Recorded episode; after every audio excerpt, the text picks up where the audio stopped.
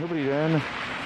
Já jsem obsaloval jednání s panem prezidentem logicky na téma financí, kdy jsem vlastně představoval koaliční program, kteří všichni, kteří mají zájem, si ho mohli přečíst a debatovali jsme o eh, koaličním programu zejména v oblasti financí, rozpočtu, investic a podobně. Děkuji za příspěvek a nyní je prostor pro dotazy. Pan Petr Vašek. Petr Vašek, Česká televize, dobrý den. Já bych měl několik dotazů, pane eh, místo předsedo. Mě, mě, mě, mě by zajímalo, že jste se bavili o těch škrtech za 80 miliard, jestli, jestli vám eh, prezident něco k ním řekl, třeba, třeba poradil, kde je vzít. A druhá věc, ta je obecně politická, jestli vám prezident jako druhému eh, nejsilnějšímu muži největší vládní strany řekl, že bude jmenovat vládu příští týden. K té druhé otázce je to vlastně věc jednání pana prezidenta a pana premiéra. K té první otázce, když jsem říkal, že jsem mluvil s panem prezidentem o vládním programu, tak eh, to číslo 80 miliard vlastně úkol pana premiéra Fialy pro všechny ministry tak jsme samozřejmě debatovali tuto otázku, protože já už to chápu tak, že to je součástí ne sice té koaličního programu, ale budoucího programu vlášení nebo budoucího závazku a budoucího rozpočtu, který předložíme eh, v poslanecké sněmovně.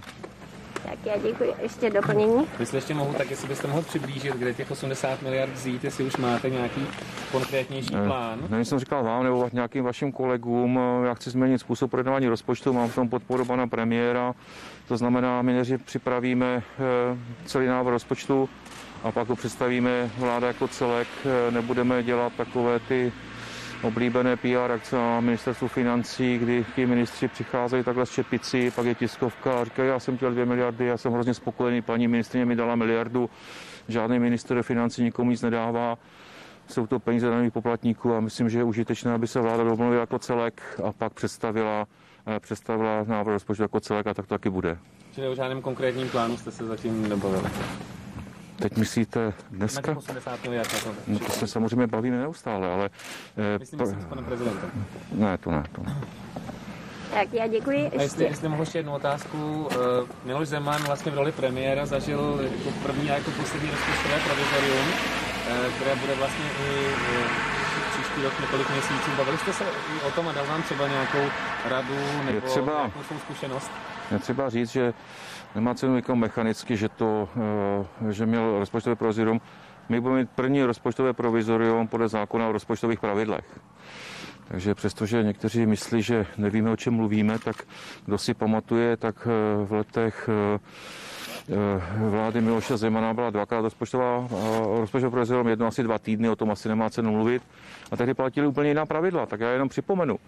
Pokud sněmovna neschválil rozpočet, tak se hospodařilo podle návrhu rozpočtu, to neschváleného. Takže to se jenom jmenovalo rozpočtové provizorium, ale reálně vlastně nezáleželo, jestli sněmovna schválí nebo neschválí, eh, neschválí rozpočet. No a eh, myslím, že tehdy s tím nebyl žádný problém a nepředpokládám, že příští rok s tím bude jakýkoliv problém. A mluvili jste o tom?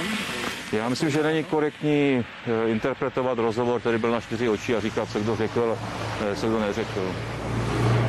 Tak já děkuji, tady vidíme ještě jeden dotaz. Ještě Pražák Česká televize, ještě bych se vrátil k té otázce sestavování vlády. Pan premiér Fiala dával na Twitter, že se sešel v tomto týdnu s panem prezidentem. Máte o této smyslu nějaké informace a bavili jste se i vy třeba s panem prezidentem o té potenciální kompetenční žalobě? Děkuji. Já určitě ne, je to věc, je to věc jednání mezi panem premiérem Fialou a panem eh, prezidentem, takže já jsem určitě s tím eh, o tomto tématu s panem prezidentem nemluvil, ani mě to nepřísluší. Tak tady ještě vzadu to dotaz. Počet televize se zná, dobrý den.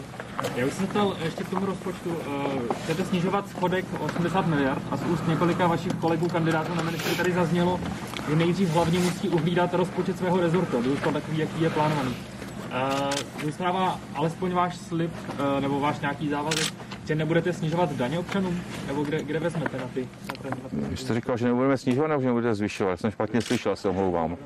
Já, Snižovat schodek. No to budeme. No, a jestli, jestli platí závazek, že nebudete zvyšovat daně? Samozřejmě, kdo si přečtete náš koaliční program, tak už to není pouze předvolní program naší koalice, ale je to vlastně společný závazek budoucí vlády. A je tam se jasně napsané, že daně zvyšovat nebudeme, tak ten závazek platí. Tak já děkuji a poprosím o poslední dotaz. Dobrý den, já se vrátím ještě k tomu rozpočtovému tomu provizíriu, mě by zajímalo, jestli připouštíte možnost, že bychom byli déle v tom rozpočtovém provi- provizíriu déle, než třeba eh, do toho března. Ne, nepřipouštím. Já myslím, že eh, březen je nejzaší termín, známe termíny projednávání v poslanecké sněmovně, to je jediný zákon, který se neprojednává v horní komoře.